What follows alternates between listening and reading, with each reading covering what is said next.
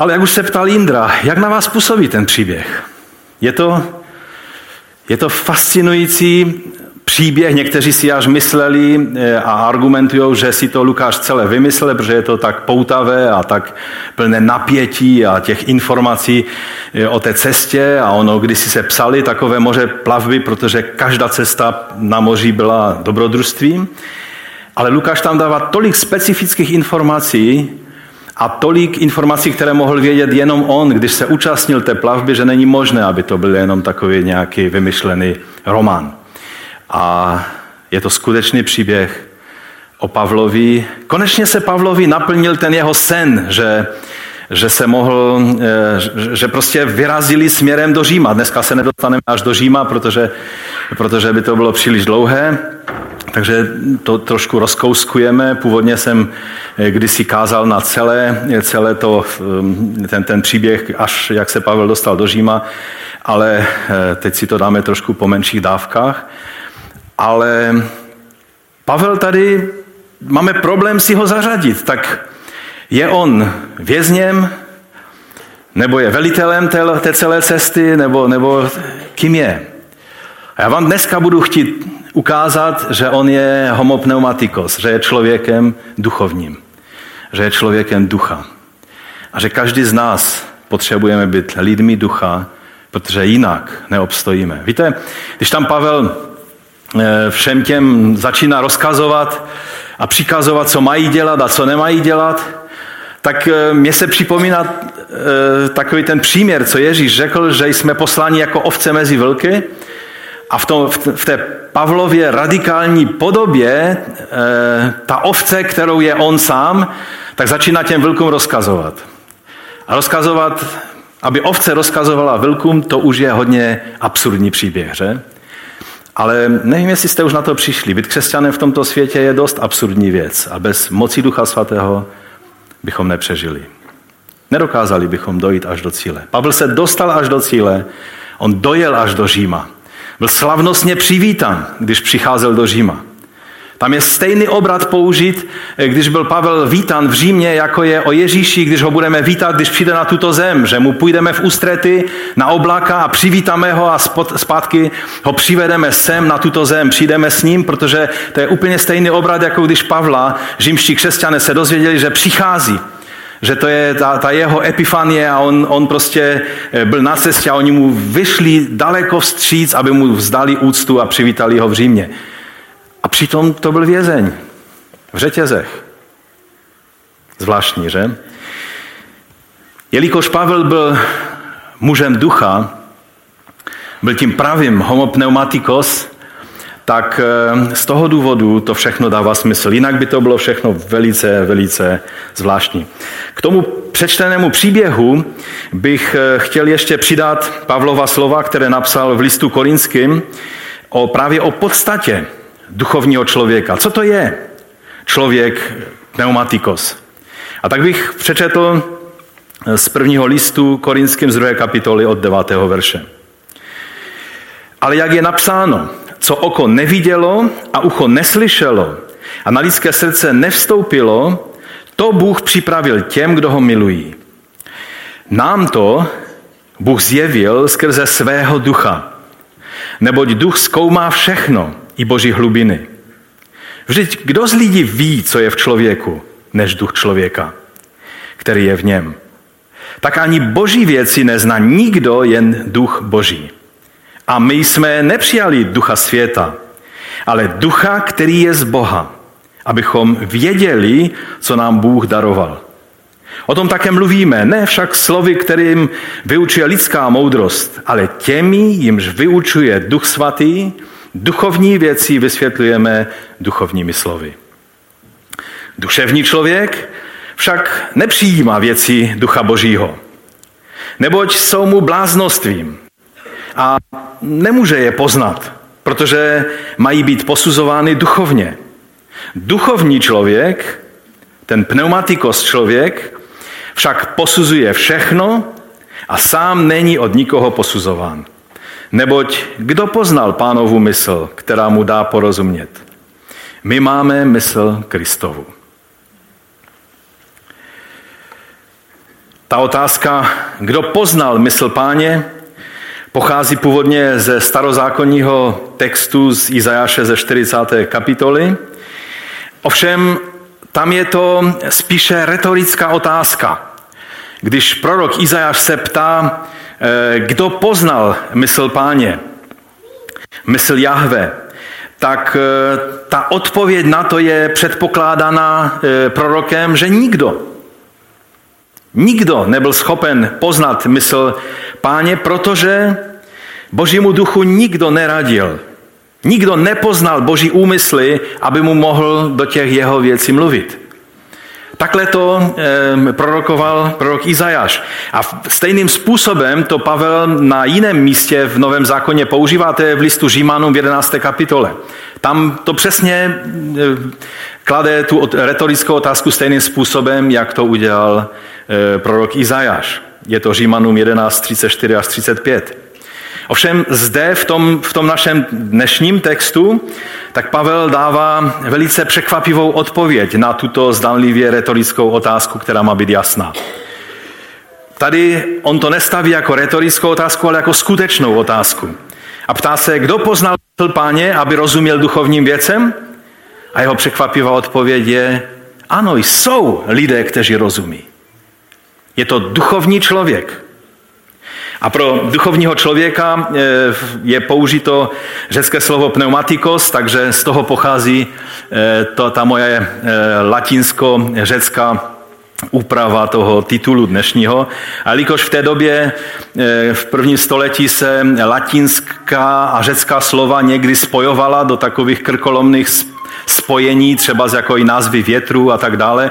Takže já jsem si dovolil taky eh, spojit latinsko-řecké slovo a, a vyšlo mi z toho eh, je to taková narážka na to, že jsme hrdí na to, že jsme byli stvoření jako, jako k božímu obrazu, jako homo sapiens, jako člověk e, myslící, že? A rozumný, neboli člověk, člověk myslící. A a tady je, Pavel nám ukazuje, že ovšem božím věcem může rozumět člověk, který není jenom homo sapiens, člověk myslící, e, přemýšlející, ale člověk duchovní, homo pneumatikos. Ano, byli jsme stvořeni jako, jako bytosti, které mají schopnost reflektovat sebe sama, přemýšlet, jako e, bytosti, které mají svobodnou vůli, můžeme se rozhodnout.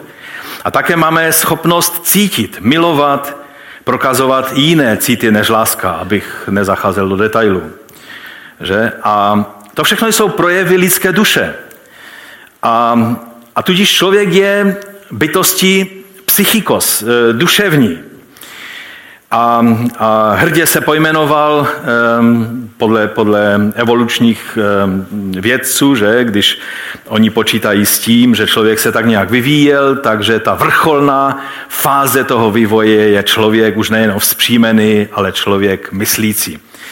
No a tak se hrdě tím pojmenováváme, ale jako by nám tady Pavel chtěl ukázat skrze Božího ducha ne vývojovou fázi, ale fází lidí Bohem dostanou eh, do stavu, kdy jsou naplněni duchem a jsou lidmi ducha, jsou lidmi pneumatikos. V Mesiáši, v Pánu Ježíši Kristu z moci Ducha Svatého jsme jak nové stvoření z Ducha Božího, tak jsme i lidmi ducha neboli lidmi pneumatikos. Bylo to prorokováno prorokem Ezechielem ve 36. kapitole. On říká, že svého ducha dám do vašeho nitra, způsobím, že budete žít podle mých ustanovení a má nařízení budete zachovávat a plnit. Nebo eh, bychom mohli číst s Galackým z 5. kapitoly, z 25. Eh, verše, tam je taková krátká věta, že jsme-li duchem živí podle, podle toho, jak bylo prorokováno o nás, tak ducha také nasledujme. Když žijeme z ducha, tak také se nechme vést duchem, že? A k Filipským eh, Pavel napsal v druhé kapitole, v pátém verši, mějte tedy v sobě to smyšlení, které bylo i v Kristu Ježíši. Máme mít myšlení Kristovo abychom chodili podle ducha, rozuměli duchovním věcem, aby u nás otázka, kdo poznal mysl páně, nebyla retorická, ale aby byla skutečnou otázkou, ano, v duchu svatém jsme poznali tyto boží věci. A tak eh, můj první bod bude vlastně takové zhrnutí toho, co jsem v tom úvodu teď řekl. Eh, a to jsou ty tři kategorie eh, Pavlových, Pavlových kategorie pro, pro člověka. Tři druhy lidí. Za prvé v listu korinským je člověk nazván jako člověk psychikos, což je přirozený člověk, eh, duševní, neznovu zrozený, nemající božího ducha, řídící se pouze svým intelektem, eh, svojí vůlí a svými city. Že? A to, je, eh, to nám je ukázáno v tom, právě v té druhé kapitole, jak jsme ji četli. Takový člověk dokáže být velice disciplinovaný, velice činorodý, může mít velké ideály, ale vždycky je tam hřích, který ho nahlodává a který vítězí. Lidé se už tak nějak s tím smířili, že každý člověk má ty své démony, každý člověk má tu svoji odvracenou stránku měsíce, ty své temné stránky a tak dále. Ale když se na to podíváme z božího pohledu, Bůh takhle člověka nestvořil. On nechtěl, aby člověk měl eh, tyto stínné stránky, stvořil ho dobře, ale dal mu svobodnou vůli. A vlastně všechno dobré, co člověk je schopen udělat nebo vykonat, tak eh, taky není z něho, ale je to vlastně stále ještě eh, v člověku existující eh, vyjádření toho božího obrazu, který Bůh, když stvořil člověka, tak ho stvořil ke svému obrazu. A tudíž všechno dobré, co v člověku je, nejenom v křesťanech, ale i v, v lidech, kteří nepoznali Krista, tak je to, je to, i když značně už někdy rozbitý, ale je to obraz Boží v nás. Jsme Boží eikon, jsme Boží ikona. To, to slovo je přímo použito eh, v Biblii. Jsme obrazem nebo vyjádřením eh, stvoření k vyjádření Božího obrazu v nás. Eh, dalším člověkem, který, který v té druhé kapitole dává Pavel do protikladu tomu duševnímu člověku, je člověk pneumatikos. Je to člověk duchovní, člověk znovu zrozený, který je naplněn duchem svatým a nechá se vést duchem. Člověk, který má mysl Kristovu ve svých životních postojích. Je to v 15. verši eh, té kapitoly, kterou jsme četli. To slovo pneumatikos je třeba, abychom chápali podle toho, jak je používal Pavel, a víte, často se e, to slovo duchovní používá dokonce pro duchovní pracovníky, že jsou svědčtí e, pracovníci a duchovní pracovníci, duchovní, že to je duchovenstvo, že to jsou e, kněží a pastoři a, a tak dále. To je nedorozumění. To slovo v Novém zákoně a hlavně v Pavlových ústech vždycky znamená jednu jedinou věc. A takhle se můžete na to dívat, když se mluví o duchovních písních, tak to nejsou písně s duchovní tematikou, ale jsou to písně inspirované Duchem Svatým. Když jsou lidé pneumatikos, tak to nejsou lidé, kteří mají takový zvláštní zájem o duchovní věci, ale jsou to lidé, kteří jsou naplněni Duchem Svatým a jednají z impulzu ducha, z popudu ducha a ne z popudu těla. Rozumíte? Takhle eh, Gordon Fee, jeden z největších expertů na, na novozákonní řečtinu a vůbec novozákonní e, spisy, e, tak na to upozorňuje, abychom nikdy nesklouzli do takového toho moderního významu o duchovnu, o, o duchovních věcech ve smyslu ve smyslu, jak je to používáno v našich moderních jazycích, ale že to vždycky znamená věci ducha, lidé ducha, písně ducha, slovo ducha, všechno to, co pochází a je inspirováno eh, duchem božím. Takže člověk eh, pneumatikos, to je člověk, který je eh, naplněn duchem a jedná pod vlivem ducha. No a pak je třetí kategorie v listu korinským a to je kategorie sarkikos, sarkinos teda, promiňte. A to je e, člověk z masa a kostí, by se dalo e, doslova přeložit, protože e, to slovo znamená tak doslova z masily nebo tělesný člověk. To je člověk, který se chová jako zvíře. To znamená člověk, který podléhá svým živočišným půdům ve všech oblastech. Když mu přijde chuť na zlobu, tak se zlobí.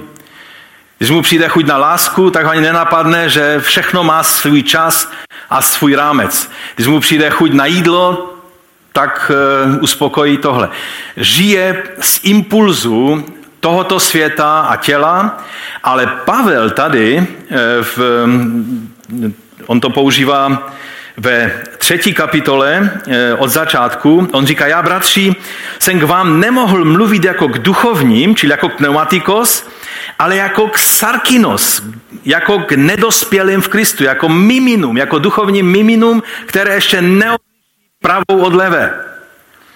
On to slovo tělesný používá eh, v ještě takovým horším, eh, o, o horším stavu, než je člověk tohoto světa, eh, člověk duševní, ale říká, člověk, který poznal milost Boží, poznal Božího ducha, začal duchem a končí tělem, sklouzne do tělesných věcí, stane se zase závislý na, na, na, na prostě myšlení a věcech a jednání a hříších tohoto světa, tak je to křesťan, který je tělesný křesťan, je to sarkinos člověk, je to ten nejubořejší stav, že to byli, jsou lidé, kteří správně už měli být pneumatikos a oni skončili jako naprosté trosky toho, čeho měli být, jednají podle těla. Stávají se závislými na věcech, na kterých se stávají závislí lidé tohoto světa. Myšlení jejich je, je závislé na myšlení tohoto světa.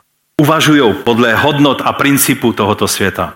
To je nejubořejší stav a žel Pavel mluví že o, tak, o, o těch lidech, jakoby, že to jsou křesťané a o těch lidech tohoto světa mluví jako o těch psychikos, jako o přirozených lidech, kteří jedno, e, jednoduše nemají schopnost rozumět věcem ducha, ale nemluví tak negativně o nich, jako právě o těch tělesných křesťanech. Takže to jsou ty kategorie a, a to je eh, způsob, jak, jak nám to eh, Pavel eh, ukazuje a tudíž tu hlavní věc, kterou budu chtít dnes vám sdělit, je, že abychom mohli naplnit Boží záměry na této zemi, oné přechodné době Božího království inaugurovaného, ale ještě nezavršeného, tak nestačí být jenom těmi rozumnými, zkušenými, vzdělanými lidmi, Musíme se ještě k tomu všemu stát pneumatikos, homopneumatikos, chcete-li.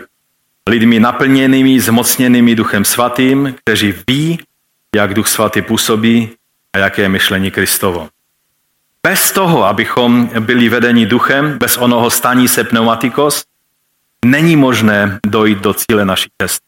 Pro Pavla to bylo e, dojít do Říma a předat slovo Boží v Římě a pro každého jednoho z nás je to něco jiného. To nebeské vidění, být poslušní nebeskému vidění pro každého z nás je něco jiného. Pro Pavla to bylo dojít skrze všechny nástrahy a výzvy, které měl na cestě až do Říma. A Duch Svatý je ten jediný, kdo je garantem toho, že se do cíle dostaneme. Neexistuje jiná garance eh, zabezpečení toho, abychom naplnili cíl našeho života.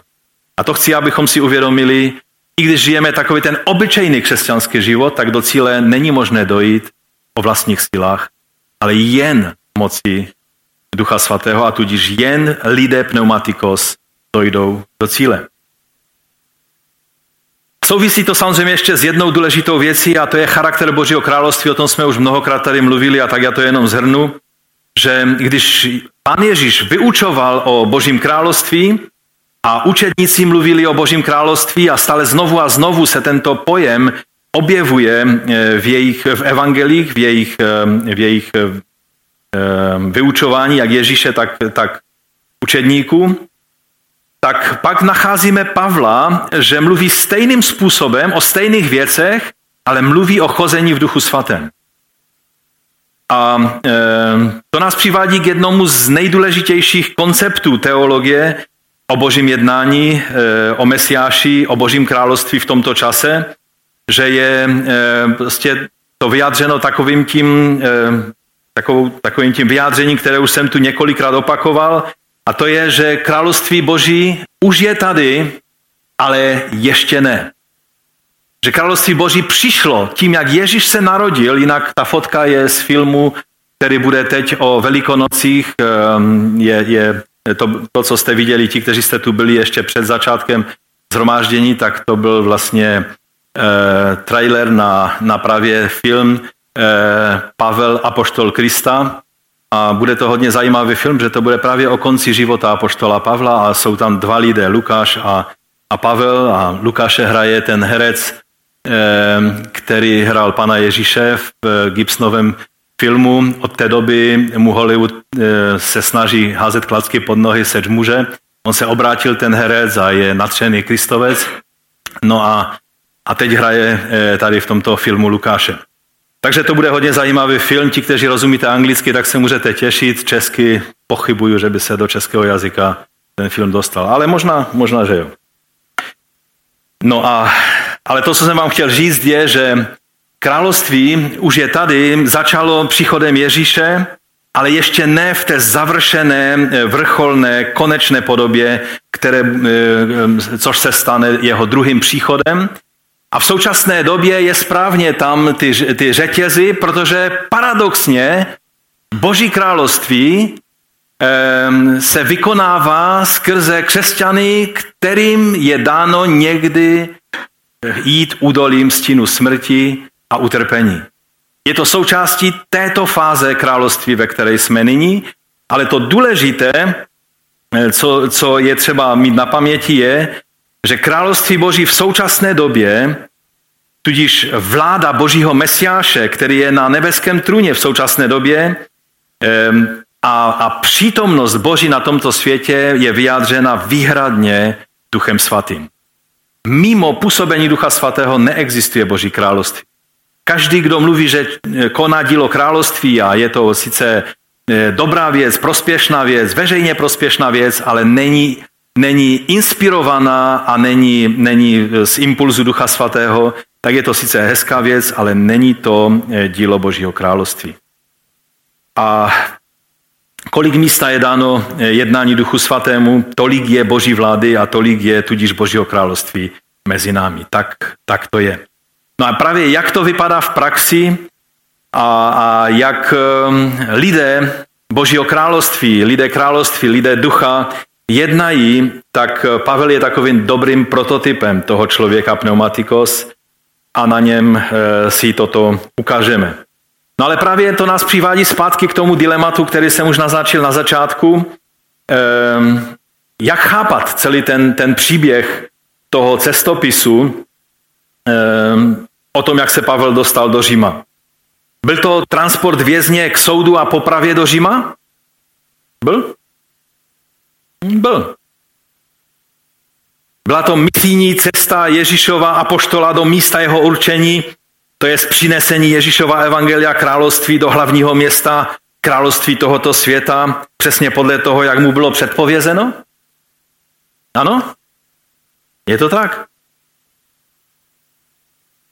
Nebo to byla triumfální, byl triumfální příjezd božího velvyslance, toho božího království, do samotného epicentra antikristovské říše, eh, před samotného Nerona. A nevím, jestli víte, ale Neron byl vždycky prvními křesťany eh, pokládán za, za tu šelmu ze zjevení. Jo? Čili když čtete zjevení a říkáte si, kdo z dnešních politiků bude tou šelmou, tak vám chci říct, že ta šelma byla, byl to Neron. A pokud ještě nějaká šelma vůbec někdy bude, tak bude prostě čistě jenom vyjádřením toho, o čem zjevení přímo mluví a to mluví o Neronovi, který byl e, tou šelmou, která i, který způsobil, jak on inicioval zničení Jeruzaléma, on inicioval první obrovskou vlnu e, pronásledování křesťanů, o tom bude i ten film. A tudíž toto Pavel, když jel, tak jel vlastně do hlavního města této antikristovské říše před samotný trůn toho člověka, kterého pokládali za, za tu šelmu, eh, která, která vládla tehdejšímu, tehdejšímu eh, světu. A on tam šel jako velvyslanec eh, Božího království, toho království, které není z tohoto světa, ale které je v tomto světě. No a tak doufám, že jste mi dali za pravdu, že eh, když bychom si říkali, čím vlastně je ten cestopis, tak on je popisem všech těch tří eh, věcí, protože Pavel byl vězeň, ale byl taky Kristův apoštol a byl taky velvyslancem Božího království. A právě v tom je obsažen ten paradox Božího království, paradox působení duchovních lidí v tomto světě. A, a těmi duchovními lidmi jsme my. Ty, já, každý z nás. Takže když bychom se podívali na zahájení té, té cesty, tak jenom bych připomněl začátek, jak to je popsáno tak velice, velice barvitě. Eh, jakmile bylo rozhodnuto, že odplujeme, já to teď budu číst podle studijního překladu, že odplujeme do Itálie, předali Pavla a některé jiné eh, vězně setníkovi jménem Julius pluku jeho veličenstva. Nastoupili jsme na loď z Adramitei, eh, která měla plout do míst podél pobřeží Azie a vypluli jsme. Byl s námi Makedonian Aristarchos z Tesaloniky, o něm jsme už četli na jiných místech, on byl jeden z těch, který přivážel eh, tu, eh, tu, tu eh, sbírku do Jeruzaléma, byl to společník Pavlův, a tak je vidět, že byli, hm, Lukáš tady o sobě nepíše, ale on píše v tím jazykem my, takže on se do toho taky zahrnuje. Byl na té, byli na té lodi i e, tito jeho přátelé, což je skvělé. Druhý den jsme dorazili do Sidonu a tady je vidět, jak Julius se, je napsáno, že se zachoval k Pavlovi laskavě, že mu dovolil zajít k přátelům a přijmout jejich péči. Tady je vidět, že ten setník měl velice takový pozitivní eh, vztah k Pavlovi a si dostal zprávu od Festa, eh, že by měl zacházet s Pavlem laskavě a tak on to eh, tady velice dobře dodržoval. Což nebyl případ jiných vězňů, když byste četli situaci vězňů, kteří byli vezeni do Říma na lodích, tak, tak to byl hodně jiný příběh, než to, co tady čteme. Otud jsme vypluli, plavili jsme se chráněni Kyprem, protože větry vály proti nám. Většinou, když jdete směrem Boží vůle, tak větry budou vát proti vám. To už je taková zakonitost tohoto světa, ale to je jenom taková, eh, taková drobná, eh, drobná připomínka. Přepluli jsme moře podél Kilikie a Pamfilia a dorazili jsme do Myry v Liki.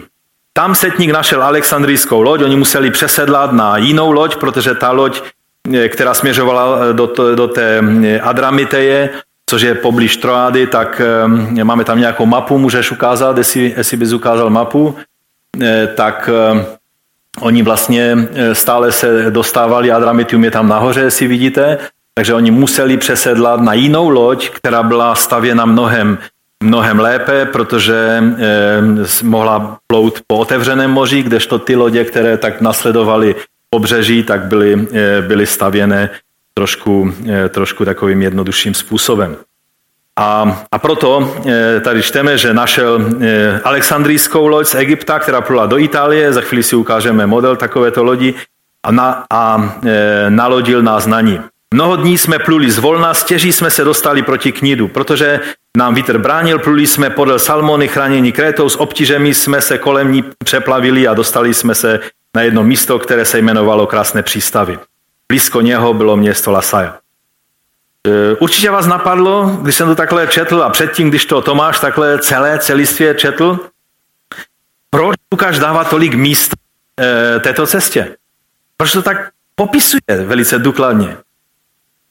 Jsou výklady, ale eh, možná, možná samozřejmě jedna, jedna z takových, z takových jedno přirozených vysvětlení je, že Lukáš byl na té lodi a z toho důvodu to byla jeho osobní zkušenost a přece jenom, když něco jenom, jenom neslyšíme z vyprávění, ale prožíváme, tak to je dost jiný příběh, že? Když um, slyšíme o tom, že se někomu stala nějaká příhoda, je jedna věc, ale když nám se stane nějaká, e, nějaká prostě prožijeme e, nebo přežijeme nějakou, nějakou e, havárii nebo, nebo prostě nehodu nebo cokoliv, tak je to, je to úplně o něčem jiném.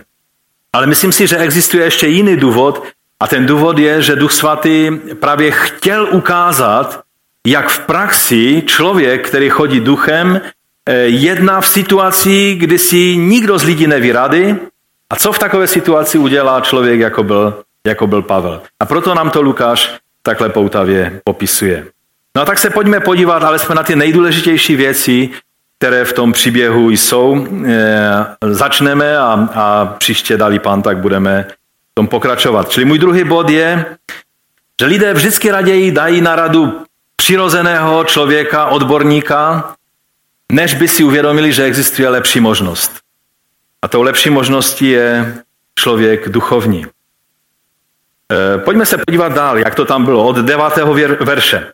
Protože uplynulo mnoho času, plavba již byla nebezpečná, neboť již minul půst. To, že minul půst, znamená, že to už bylo po dní Jom Kippur. To je den, kdy je povinný půst pro všechny Židy. A tudíž eh, tehdy v tom roce, eh, to byl myslím 59. rok, eh, tak to bylo 5. října, čili to už byl čas, kdy bylo, začalo být nebezpečné plout po, po středozemním moři. A, a tady Lukáš to takhle poznamenává. A proto Pavel domlouvá těm všem odborníkům. Muži, vidím, že plavba bude jistě spojena s nebezpečím a s velkou ztrátou nejen pro náklad a pro loď, ale i pro naše životy. A teď je taková zvláštní věta, která e, nás jako lidí, kteří fandíme Pavlovi, tak musela zaujmout.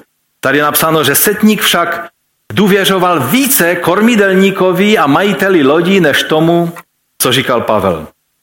No a tak, protože přístav nebyl vhodný k přezimování, většina se rozhodla od tamtud odplout, a zkusit, zdali se jim nepodaří dorazit do Fojníku a tam přezimovat. Je to krécký přístav otevřený k jihozápadu a severozápadu a když začal vát jižní vítr, si říkali, tak to je úplně pro nás šance, že?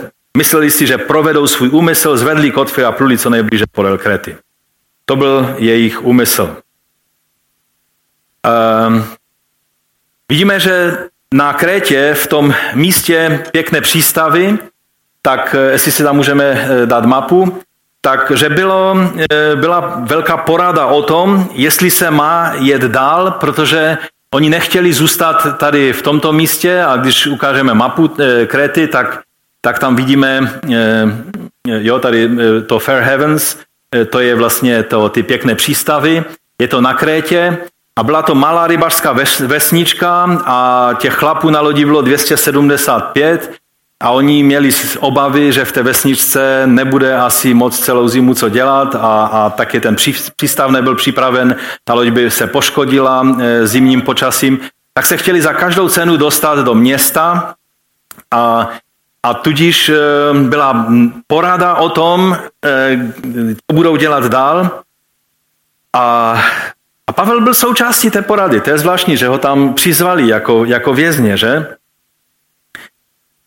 A někteří se domnívají, že Pavel byl součástí té porady jednoduše z toho, že oni prostě slyšeli, jak mluvil o těch všech svých cestách a Pavel byl několikrát eh, v problémech na moři a, a na souši a všude možně už toho hodně zažil. A tak oni ho vzali jako zkušeného člověka, i když vězně. A, a Pavel, tam je napsáno, že jim, eh, že jim domlouval, že on tam říká, muži, vidím, že plavba bude. To, to slovo tam je eh, použito eh, v řečtině teoreo, že mám názor, mám, mám takové přesvědčení o tom, že ta cesta bude nebezpečná. Jak pro loď a náklad, tak ale i pro naše životy. A nevím jak vy, ale myslím, že, že když Člověk, který je plný ducha, jako byl apoštol Pavel, řekne, že vnímá něco, nebo že má nějaké teoreo, že má nějaký názor, tak moudrý člověk bude poslouchat.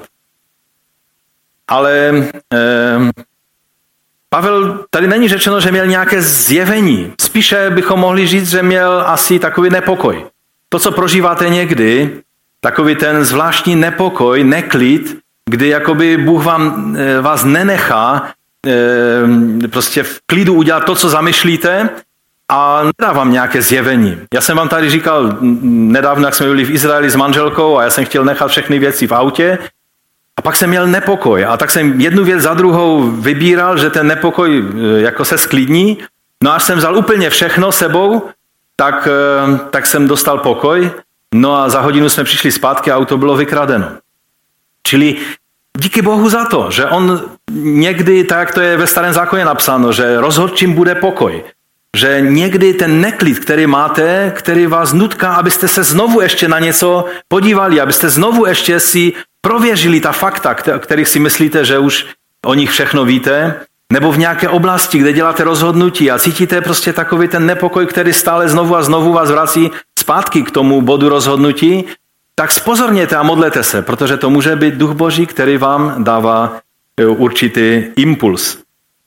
No ale podívejme se, jak, jak to udělali ti psychikos lidé, ti, ti přirození lidé. Ehm, za prvé se rozhodla podle názoru většiny, ne podle ojedinělého nebo osamoceného názoru Pavla, ale většina rozhodla podle moudrého a zkušeného, e, vzdělaného názoru odborníků. Jo, čili na základě většiny ehm, těch nejzkušenějších a moudrých a vzdělaných a také rozhodla oficiální autorita, čili ten, kdo byl v úřadu, měl pocit, co mi tady bude mluvit vězeň, je sice zkušený, je sice nějaký takový zbožný, ale, ale přece já tady jsem šéfem. Čili oficiální autorita eh, rozhodla, setník se opřel o slovo kormidelníka a majitele lodí, no tak eh, co jiného měl dělat? To byli ti chlapí, kteří měli do toho co říct. Je to velice logický a uvažlivý závěr, který udělali, že? Ovšem nebyl to závěr moudrý, protože nevzal v úvahu fakt, že je zde duchovní člověk, člověk pneumatikos, který vidí do těch věcí ještě trošku z jiného úhlu, eh, jakoby v jiné dimenzi, vidí ty věci, které, které oni potřebují spozornět, aby je uviděli a víte, eh, nám se to zdá, že proč by měli dávat eh, na jeho slovo, na Pavlovo slovo. Ale eh, v tehdejší době lidé prostě si nechávali prorokovat a věštili ze střev zvířat a, a ze všeho možného, jestli ta cesta bude úspěšná nebo nebude. Používali všechny možné pověry a, a věštění, aby si zajistili to, že, že ta cesta má být prospěšná a tady jim dává impuls člověk, o kterém ví, že je člověkem, který, eh, který eh, žije s Bohem a, a oni prostě potlačili tento, tento impuls, který, který měli. A to nám ukazuje eh, tu jejich chybu, kterou udělali a kterou my bychom nikdy neměli udělat. Ovšem, otázka, kterou vám chci položit, je, kolik našich křesťanských rozhodnutí je na základě úplně stejných principu. Kolik našich křesťanských závěrů jsou sice dobře míněné, zkušené, vzdělané, většinové, velice logické závěry, ale závěry, které neberou v úvahu hlas Ducha Svatého. To byla otázka na tebe, ne na starší zboru na tvůj život, ohledně tvé rodiny, tvého zaměstnání, tvého života, tvého mm, ženění se, vdávání se, hledání zaměstnání, hledání školy, životních rozhodnutí a tak dále. Kolik má prostor Duch Svatý v tom, aby ti mohl dát ty své impulzy, anebo jsme jako lidé tohoto světa, prostě Dobře míněné, zkušené, vzdělané, většinové, logické závěry, to je to, co potřebujeme a jdeme dál. A nebereme v úvahu impuls Ducha Svatého. Já si vzpomínám, už je hodně dávno, když jsme koupili eh, pozemek, Bůh udělal tady pro křesťanské centrum, Bůh udělal zázrak, byla to taková, taková jerišská modlitba, kdy jsme chodili kolem toho pozemku a, a nakonec do týdne eh, po, po ročním prodlení najednou nám ten pozemek byl dán k dispozici, že ho můžeme koupit, ale náhle, ejhle, cena byla víc jak jednou tak vysoká, než byla před tím rokem. A prvně jsem si říkal, no marně, s tím nic neděláme, ale potom jsme prožili, já si vzpomínám, že bylo nějaké setkání a někteří z bratří, nebyl jsem to já, ale byli i další bratři, kteří přišli s tím impulzem, že to nemáme tak nechat. Že se máme modlit, abychom dostali tu původní cenu. A, a tehdy jsem prožil, že máme požádat město o to, aby napsalo, jaký má názor na naše působení ve městě. a že to, ten názor mám poslat na ministerstvo. Konzultovali jsme to s právníky, kteří tehdy radili naší církvi v Praze, velice lidé, kteří byli, měli blízko ke všem ministerstvům a tak dále. A oni radili, že to nemá absolutně žádný, žádný význam a že si spíš poškodíme, než si pomůžeme. To byl názor odborníků. Logicky, odborný. No ale byly tu ty prožitky. A tak jsme tehdy, a díky pánu za to, že jsme se rozhodli následovat ty impulzy ducha, které jsme dostali, že jsme tehdy byli eh, ne lidmi sarkinos, ale eh, těmi pneumatikos. A tak město napsalo, úžasné to si můžete přečíst v análech zboru, velice úžasné vyjádření o tom, jak nás vnímají, což bylo takové jejich zadosti učinění po té době komunismu. A, a my jsme to poslali na ministerstvo a všichni nám ukazovali na čelo. A najednou přišla odpověď z ministerstva, protože to nám prodávalo ministerstvo, vlastně od státu jsme kupovali ten pozemek. Tak přišla zpráva, že nejenom jsme dostali tu původní cenu, ale ještě kvůli nějaké drobnosti nějakých, e, nějakého kabelu nebo něčeho, co tady bylo, tak nám dali ještě navíc další slevu, že jsme dostali ještě lepší cenu, než by byla ta cena před rokem. A, a bylo to na základě právě tohohle principu. Je dobré si vyslechnout všechny odborné rady, všechny, všechny ty eh, rady těch, těch, kteří jsou v moci postavení a v úřadu a tak dále, ale pak ptejme se pána. Že on nám někdy dá něco, co vám nedá nikdo jiný v tomto světě, protože kdo poznal mysl páně? My máme mysl Kristovu. Ti, kteří chodí duchem, přemýšlejí myšlením božím. Měli by. Pokud ne, tak jsou sarkino, jsou to tělesní křesťané, kteří nemají ponětí o působení ducha a je to skutečně jejich škoda a někdy i škoda celého těla Kristova. No a teď se dostáváme e, k Pavlově e, radě. Je to rada člověka ducha, takže pojďme se podívat, jak teda ten, ten pneumatikos člověk jim poradil. Je to 13. až 15. verš. Když začal vád jižní vítr, mysleli si, že provedou svůj úmysl, Zvedli kotvy, pluli co nejbliž podle Kréty a tak dále. Teď tam začal eh, foukat ten, ten vítr, eh, lodím byla stržena, nemohla mu čelit, proto jsme se vzdali, jak, eh, vzdali jakýkoliv odpor a nechali jsme se jim unášet. Přišel prostě ten obrovský vítr, ten směr toho větru tam máme někde na mapce a a oni prostě, když čteme, tak oni jim hrozilo, že teď prostě budou unášení tím větrem a že narazí na srdskou mělčinu Eh, což je africký břeh u, někde u libijských břehů. Jo, takže eh, tak, eh, ten, ten směr toho větru tam je ukázán, takže jim hrozilo, že tady někde u, Kirena, u Kireny narazí do těch, do těch afrických břehů, kde, kde skončilo mnoho, mnoho lodí v té době. A, a situace byla absolutně zoufalá. Když bychom to znovu si připomněli, tak byste viděli, jak zoufalé to bylo. 18. Eh, verš, protože s námi se zmítala bouře, začali druhý den vyhazovat a třetí den vlastníma rukama hodili do moře i lodní zařízení. Už šlo do moře všechno, co, co bylo třeba velice důležité, eh, i když tam fungovala v té době už nějaký druh pojistky, která pro, to obilí z Egypta, protože Egypt byl hlavním zasobovačem Říma obilím, takže existovalo i určité pojištění pro ty soukromé mořeplavce, kteří měli E, dodávali e, prostě obilí e, egyptské do, do Říma, ale přesto oni prostě by to udělali, když by to nebylo pojištěné, protože jim šlo už teďka o život. Po mnoho dní se neobjevovalo ani slunce, ani hvězdy, dorážela na nás nemalá bouře, nakonec se již ztrácela veškerá naděje, že se zachráníme. Když bylo úplně nejhůř, když bylo všem jasné, že se z toho jen tak nedostanou, Pavel přišel ze svojí poznámkou. To asi podobně vypadalo, jak tady na tom obrázku. Ani nevím, z čeho to je, jestli z nějaké hry nebo z čeho. Ale vypadá to dost věrohodně, že takhle to asi tam na té lodi vypadalo. Prostě slunce, nic, jenom bouřící moře a vy uprostřed toho. A, a já jsem zažil jednou bouři na moři a už bych to po druhé nechtěl zažít. A když bylo úplně nejhůř, tak Pavel přichází ze svojí poznámkou. Přečtěme si 21. verš. Pánové, měli jste mě poslechnout. Kdybychom nevypluli z Krety, ušetřili bychom si toto neštěstí a škodu.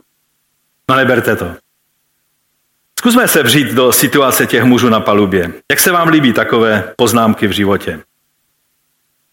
Na té lodi nebylo jediného člověka, který už v této chvíli by nějak eh, nevěděl a neuvědomil si, že Pavel měl pravdu, když je varoval.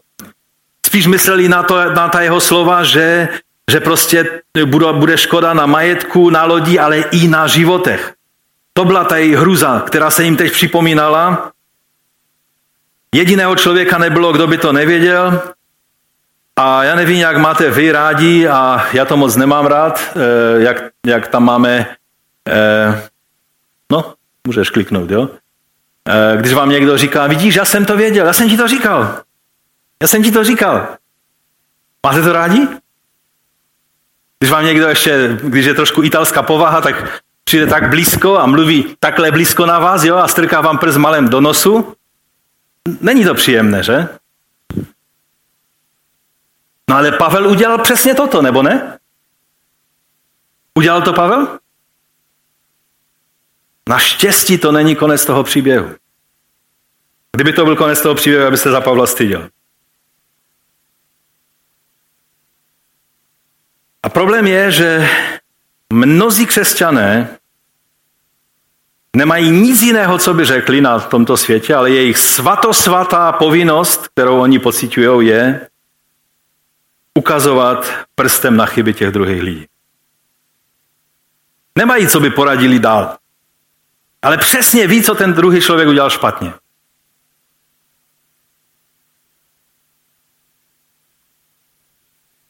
To se netýká nikoho z vás tady samozřejmě. Ale jsou takový křesťané daleko, daleko od nás. Díky Bohu, že Pavel takový nebyl.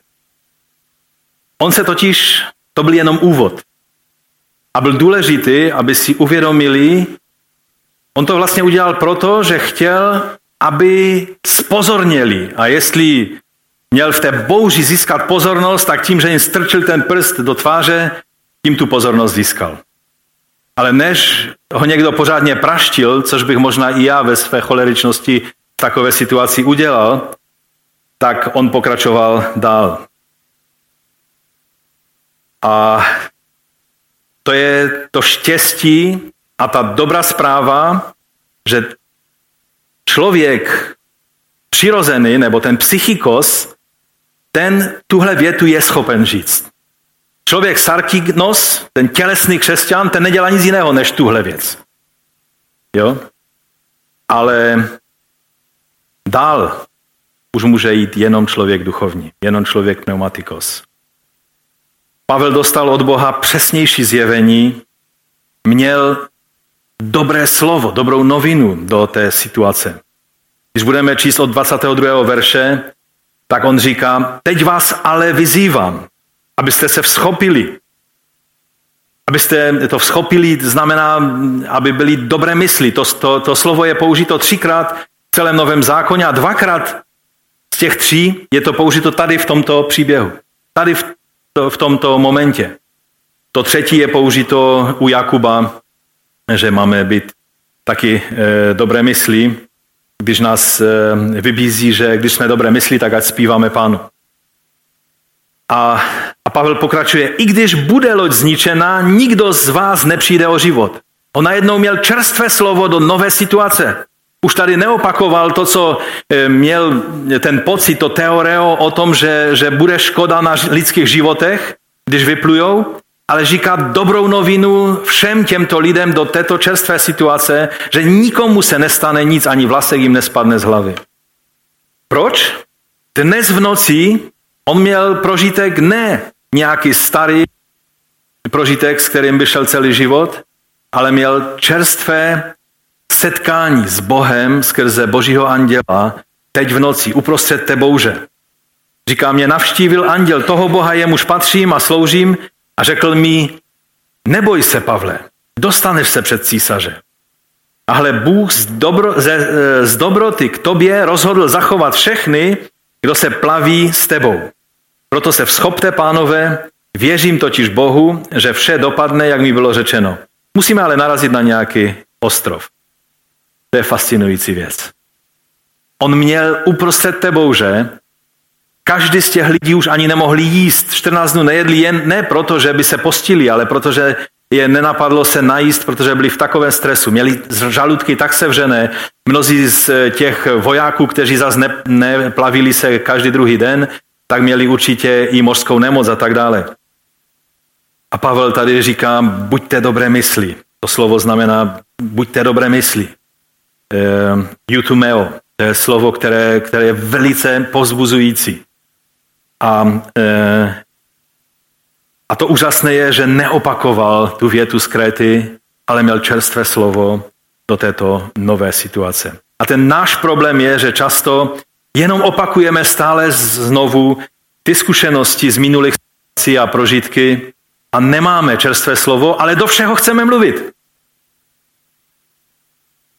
Do všeho chceme mluvit a přitom nehledáme Boží tvář tak, abychom měli čerstvé Boží oslovení, Boží radu, Boží povzbuzení do nové situace. Já bych řekl dokonce víc, a to je moje, můj poslední bod, který, kterým chci uzavřít eh, dnešní, ten, ten dnešní příběh. Já věřím, že kdyby Pavel neměl co říct víc, tak on by mlčel. Mlčel by a modlil by se. Ale neříkal by jim, vidíte, já jsem to, já jsem to věděl. A chci, abyste to věděli, že já jsem to věděl, že já jsem měl pravdu. Mnohým křesťanům nejde o napravu věcí, ale často jim jde jenom o to, aby dokázali, že měli pravdu. A to je špatně. Věřím, že kdyby Pavel neměl to, ale teď, buďte dobré mysli. Byl u mě anděl mého Boha, kterému sloužím. A všichni přežijete. Ono tam to mělo své podmínky, k ním se dostaneme příště. Oni všichni měli zůstat spolu. Neměl nikdo opustit tu loď a tak dále a tak dále. A dostali se všichni na břeh. Loď a náklad a to všechno bylo zničeno, ale oni každý jeden se dostali. Ale to ještě mělo další úskalí, o tom budeme mluvit příště. A tak eh, ta výzva je, abychom, než začneme lidem otloukat o hlavu jejich problém, tím, že jim budeme popisovat jejich problém, tím to nevyřešíme. Někdy je lépe mlčet až do chvíle, když známe Boží řešení, které přinese nejen napomenutí, ale i povzbuzení a řešení. Takhle totiž působí čerstvé slovo od Pána. Povzbuzení a řešení často i do bezvýchodiskové situace. A tak závěrem Myslím, že tento příběh je velice dobrým, dobrou výzvou pro nás, aby nás varoval v tom, eh, jak to dopadne, když na té lodi, na pracovišti, ve škole, ve městě a samozřejmě i ve sboru, tam by to všechno mělo být samozřejmosti. Je nejenom člověk moudrý, zkušený, vzdělaný, slušný, ale také tomu všemu je to člověk, muž nebo žena ducha. To pravé, ten pravý homo pneumatikos. Zbor, církev by měla být plná lidí ducha. Jedině tak budeme tou pravou koloní Božího království tady v tomto světě, v té říši tohoto světa. Máme být vyjádřením koloní, eh, předsunutou jednotkou, výsadkem Božího království. Toužím potom, abychom právě takoví byli. Já jsem hodně nad tím přemýšlel, jak ta první generace našich otců, oni mnohé věci, co my máme, neměli. Ale to jedno, co jim nelze upřít, je, že to byli homopneumatikos, že to byli lidé ducha. Že oni, ta jejich teologie někdy, když to teď čteme, ty jejich názory, tak, tak byla někdy i dost bizarní a a ty jejich představy groteskní. Ale když jim duch Boží dal nějaký impuls, tak oni věděli, co mají dělat. A moje touha je, abychom, abychom mohli chodit. S tím vším, čím nás Bůh požehnal a obdaroval, abychom nestratili tuhle schopnost být lidmi ducha. Chodit duchem. Prožívat věci nejenom, že e, si řekneme, no to je takové zajímavé, měl jsem takový obraz, měl jsem takový prožitek. Mnozí křesťané to takhle říkají, ale pak jdou dál svou cestou. Když něco pochopím, že je Boží vůle, aby mě to zavázalo. A tak jsme mluvili minule, abych byl poslušný tomu, tomu nebeskému vidění. Pro tento svět budeme zablázny někdy. Ale pokud jednáme podle boží moudrosti, nakonec se ukáže, že tohle je řešením pro naše život. Povstaňme k modlitbě. Pane, já ti děkuji za příklad apoštola Pavla. Děkuji ti za to, že on jako muž ducha obstál a, a nakonec ho i lidé z tohoto světa bedlivě poslouchali a dělali to, co on řekl, že mají dělat. Že jim nejdříve přinesl povzbuzení a, a útěchu, ale nebyla to jenom útěcha, bylo to i řešení, co mají dělat, aby se mohli dostat z této e, nebezpečné situace. Pomoz nám, abychom mohli takovými lidmi být, kteří znají tvé vedení, znají tvé působení, znají tvé jednání, mají ty správné priority, abychom mohli lidem nejenom strkat prst do tváře a, a říkat jim o těch jejich věcech, které dělají špatně, ale především, abychom jim mohli podat tu ruku s tím povzbuzením a s tím usměrněním a pomocí, kterou potřebují. Tak nám v tom pomoz, pane, prosím tě o to. Amen. Ať vás Bůh požehná. Příště dalí pán, tak budeme v tom příběhu pokračovat.